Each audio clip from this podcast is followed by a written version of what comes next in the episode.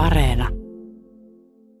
Vuokrasopimus on päättymässä, mutta entisen vuokralaisen mielestä soppari on edelleen voimassa. Mikä neuvoksi, kun uusi asukas on jo muuttamassa sisään, mutta entistä ei kirveelläkään saada pois. Ja sekin tämmöinen tilanne on siis tällä hetkellä Amerikassa, kun Joe Biden näyttäisi vievän presidentin vaaleissa voiton selvin luvuin, mutta istuva presidentti Donald Trump ei näillä näkymiin suostu hyväksymään vaalitulosta, vaan huutaa kovaa petkuhuiputusta. USAn presidentinvaaleista piti tulla selvä peli, tulikin kaikkien aikojen sotku. Viimeisten kahden päivän tapahtumia meidän kanssa ruotii tänään USA-asiantuntija Jani Kokko. Jani kertoo meille, keitä ne mystiset valitsijamiehet oikein on, ja että kuka oikein kantaa Donald Trumpin pois valkoisesta talosta, jos isäntä itse kieltäytyy lähtemästä. Jani on aivan loistava tyyppi, suppliikki, kansanmies, straight out of muurame. Janin lisäksi me kuullaan chicagolaista Heatheria, joka kertoo, että hän on valmis protestoimaan, jos Trump ei suostukaan luopumaan vallasta. Mä oon Marjukka Mattila. Ja mun nimeni on Toivo Haimi. Ja nyt takaisin Pasiaan. Tervetuloa takaisin Pasilaan Jyväskylän yliopiston väitöskirjatutkija ja Yhdysvaltojen politiikan asiantuntija Jani Kokko. Kiitokset, mukava olla mukana. Kiva, kun täällä. Yhdysvaltojen presidentti Donald Trump on uhkaillut, ettei hyväksy vaalien tulosta, mikäli häviää. Mitä jos käy tosiaankin niin, että Trump häviää eikä hyväksy vaalien tulosta? Että haetaanko ukko pois valkoisesta talosta ihan väkipakolla? No sehän olisi tietysti ihan mielenkiintoista nähdä, kun salainen palvelu ryhtyy kantamaan Trumpia ylös valkoista talosta ja häätämään hänet samalla tavalla kuin hän on häätänyt omistamissaan kiinteistössä olevia afroamerikkalaisia ihmisiä, että siinä olisi se ironia ehkä hänen urastaan konkreettisesti, mutta se tällä hetkellä näyttää kyllä tota, siltä, että se Bidenin johto on niin vakuuttava, että ei siinä oikein ole minkäänlaisia keinoja tavallaan siis oikeasti kiistää sitä vaalitulosta. Mun mielestä siis kiinnostavaahan tässä ei ole se, että, että mitä Trump henkilönä, ihmisenä tekee tai on tekemättä, vaan se, että suostuuko Trumpin äänestäjät ja kannattajat ja republikaaninen puolue hyväksymään vaalitulosta.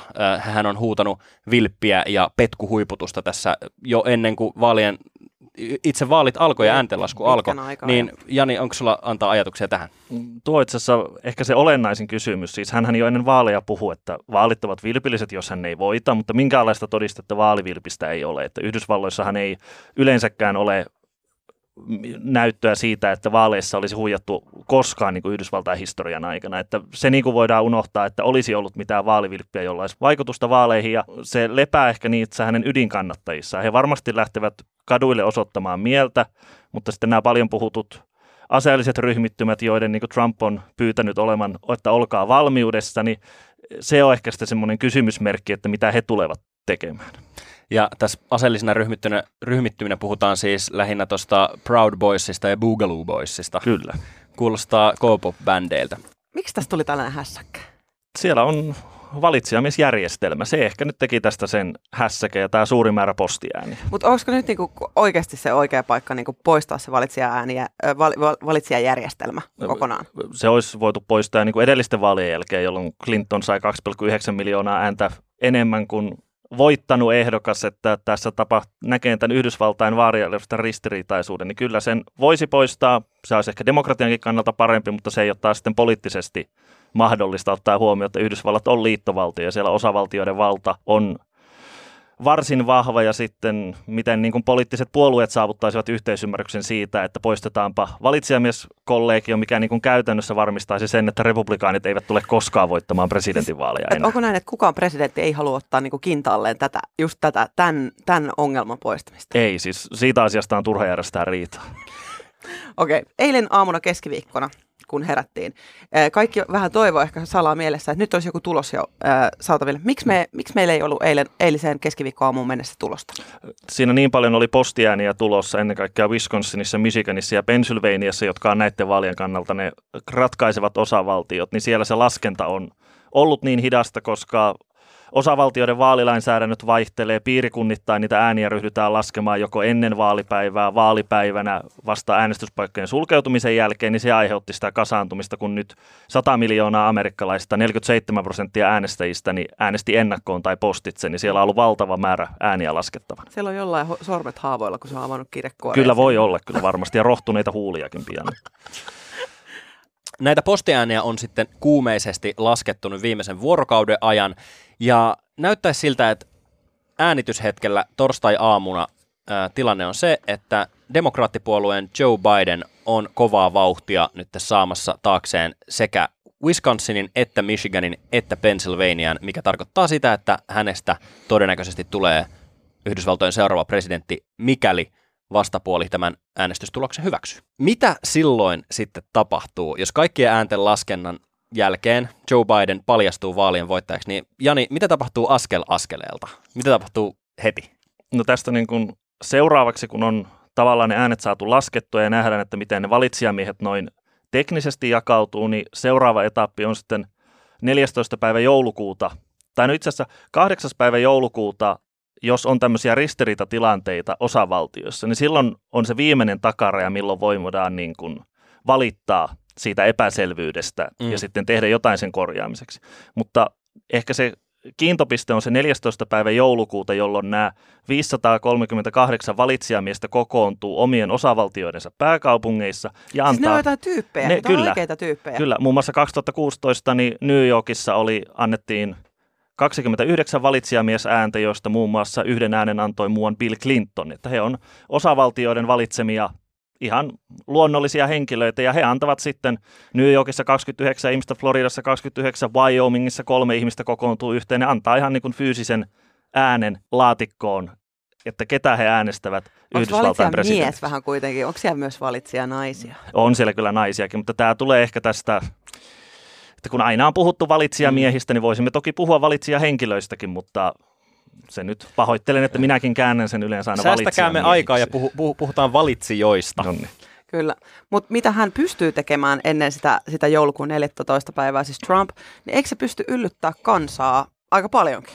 Kyllä, siis varmaan. Hänhän on jo niin kuin kannattajiaan niin kuin lietsonut tähän, että nyt kun vaalit varastetaan häneltä, että pitää toimia. Ja kyllähän sitä on jo nähnyt, että siellä on kansalaisia kaduilla, mutta niin on myös demokraateillakin, että siellä on tällä hetkellä niin kyllä Bideninkin kannattajat organisoituneet, että hänestä pitää tulla se seuraava presidentti ja ovat osoittaneet mieltä useissa osavaltioissa. Sanon ne pelottavat sanat, mutta muovaako ne itselleen pieniä armeijoita? Tuo on hyvä kysymys. Yhdysvalloissa on melkein jokaisella kansalaisella enemmän kuin yksi, yksi ase hallussa, että sitä on vaikea sanoa, mutta kyllä siellä viranomaiset ovat ryhtyneet jo toimimaan ennen vaaleja, muun muassa poliisi, FBI, osavaltioiden kansalliskaartit niin kuin turvaamaan sitä, että ennen kaikkea se vaalipäivä sujuu rauhallisesti ja myös vaalipäivän jälkeen ei synny levottomuuksia. Mua kiinnostaa tietää, että onko tässä Trumpin ja republikaanien väitteessä oikeasti mitään perää? Että onko siinä postiäänestyksessä oikeasti jotain niin hämärää, ettei sitä vaalitulosta voisi sen takia hyväksyä? Ei ole. No niin. Siis, siis ok, ytim... Jani Kokko. siis ei, se on luotettavaksi havaittu keino niin kuin useiden vaalien aikana ja Yhdysvaltain viranomaisetkin muun muassa tänä syksynä kongressin kuulumisissa, kuulemisissa vahvisti, että ei ole niin kuin minkäänlaista näyttöä siinä, että siinä postiäänestyksissä pystyttäisiin huijaamaan. Heather on chicagolainen näyttelijä, joka on vahvasti demokraatti. Mä pistin eilen viestiä Facebookissa äh, Heatherille, että miten siellä tällä hetkellä rullaa. Mä kyselin tästä, että mitä mieltä Heather on siitä, että suostuuko Trump tosissaan myöntämään, jos hän äh, Bidenille häviää. Kuunnellaan vähän Heatheria. Hopefully, if Biden wins, Trump will just, you know, concede. That is how the system is supposed to work. As far as I understand, we've never had a president who uh, doesn't relinquish power once he knows he's beaten. That is sort of the honor of the way this works. So I don't know what happens. I mean, it's possible if Trump doesn't agree with Biden and tries to stay, uh, regardless, that he may be removed forcibly. It may be that he tries to battle this out in the Supreme Court. And again, that's terrifying for the citizens because we just have to watch this helplessly. You know, it's really, it's really just a feeling of powerlessness. Eli voimattomuuden tunteita ja vähän epävarmuutta siitä, että mitä oikeasti tapahtuu, jos Donald Trump ei suostu luopumaan vallasta mahdollisen vaalitappion edessä. Joo, Heather kuulosti tosi tuommoiselta niin kuin voimattomalta, koska he joutuu seuraamaan tätä näytelmää heidän silmiensä edessä, niin Trumpin pitäisi tässä vaiheessa sitten alkaa niin kuin luopumaan siitä vallasta.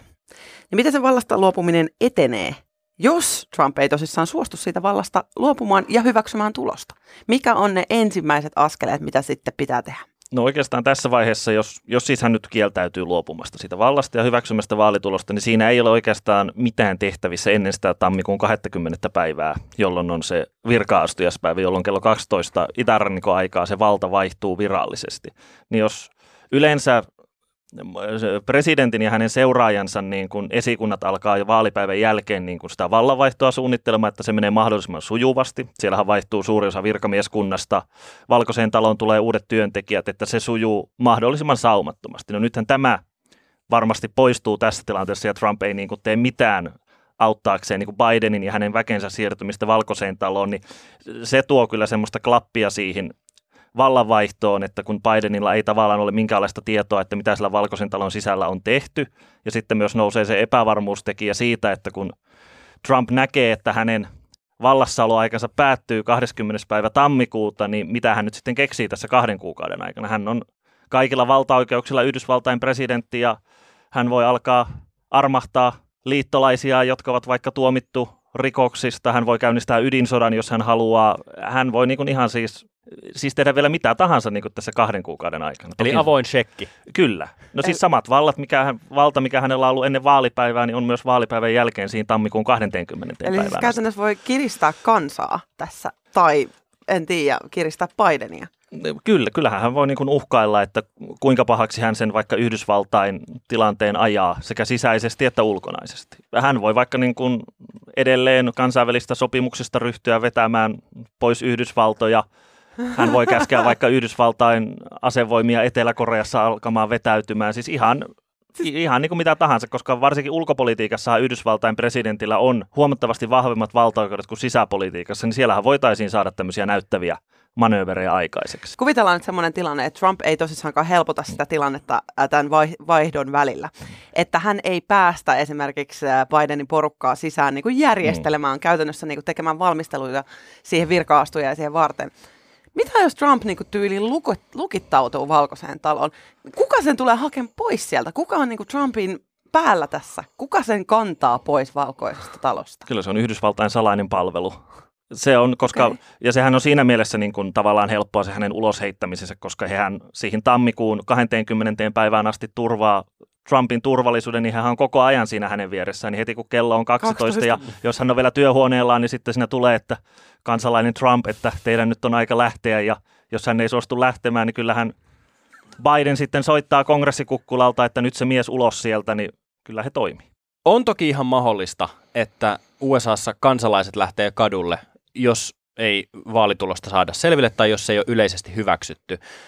Me kysyttiin Chicagossa asuvalta Heatheriltä, että millä fiiliksillä hän odottaa näitä mahdollisia levottomuuksia ja onko hän mahdollisesti varautunut niihin? Personally, I am not, I have not prepared for it. Um, I don't know if I'm in denial. I know that there are shops downtown that are boarded up. Um, I know that there are people who have stocked up on food and things. It would not surprise me if Trump wins or tries to steal this election in some way if my husband and I make signs and get out there ourselves. Like, I don't think we're going to be breaking any windows or hurting anybody, but the protests will be huge. They will be huge. And I, like many Americans, will probably be marching in the streets. So, yeah, this is all really scary. Eli siinä Heather kertoo, että hän, häntä todellakin pelottaa. Äh, Chicagossa on ikkunoita naulattu umpeen kaupoissa ja ihmiset on hamstrannut ruokaa ja hän itsekin todennäköisesti lähtee protestoimaan, jos äh, Trump ei hyväksy vaalitulosta. Jani, millä, miltä kuulostaa? No kyllähän tuossa Heatherin puheessa ku, kaipu, kaikuu tavallaan se epävarmuus ja oikeastaan se ahdistuneisuuskin Yhdysvaltain sisäisestä tilasta ja siinä, missä tämä itsensä maailman suurimmaksi demokratiaksi julistanut maa on tällä hetkellä. Trump sanoi äh, yhdessä vaaliväittelyssä tällaisella Proud Boys-järjestelyllä, joka on tämmöinen äärioikeistolainen väkivaltaa kannattava miesliike, ää, niin Trump sanoi heille, että stand by, olkaa valmiina. Niin onko mahdollisuus, että Proud Boys tulisi ja nousisi nyt sinne kaduille? On se vaaraan olemassa. Ja tätähän pelättiin jo silloin, kun hän sanoi sen siinä ensimmäisessä vaaliväittelyssä. Ja hän tähän vaadittiin irtisanoutumaan siitä. Ja välittömästi tuomitsemaan nämä valkoisen ylivallan kannatteet, jotka on aika monesti aseellisia ryhmittymiä, mutta se on mahdollista, että hän yllyttää heitä kadulle, varsinkin nyt kun vahvasti näyttää siltä, että hän on häviämässä vaalit. Jos ja kun kaikki menee niin kuin perustuslaissa on kirjattu ja valta vaihtuu rauhanomaisesti, Joseph R. Biden vannoo virkavallan 20. tammikuuta, niin mitä tekee Donald Trump sen jälkeen? Et vetäytyykö eläkkeelle bisneksien pariin, perustaako hyväntekeväisyysjärjestön vai, vai mitä tekee? Jani, onko ajatuksia? No ensimmäisenä hänellä on varmaan urakka sen käräjöinnin kanssa. Hänellä on niin useita syytteitä odottamassa siellä, kun hän jättää presidentin tehtävät ja hänet voidaan asettaa syytteeseen. Siellähän on useita verotalous epäselvyyksiä ja ehkä sitten nämä vallan väärinkäytöksetkin voi olla semmoinen syy, mistä häntä voidaan ehkä nostaa syytteitä, niin siihen menee aikaa, mutta varmasti hän palaa bisneksien pariin ja on sitten näköpiirissä, että hän saattaisi vaikka oman TV-kanavan perustaa tälleen niin kuin Fox Newsin tyyliin. Trump on pyöritellyt sellaista vaihtoehtoa päässään, että kun takkiin tulee, niin voisi lähteä ulkomaille. Politiko-lehti pyöritteli myös sitä sillä tavalla, että moni maa ei häntä suostu ottaa. Mihin Trump lähtisi, jos olisi lähteäkseen? Tuo oli hauska kyllä kommentti häneltä. Itselläkin tuli mieleen, että täällä on nyt sitten maailmassa 194 maata, jotka on aivan paniikissa. Ei kai, ei kai hän vain tule tänne.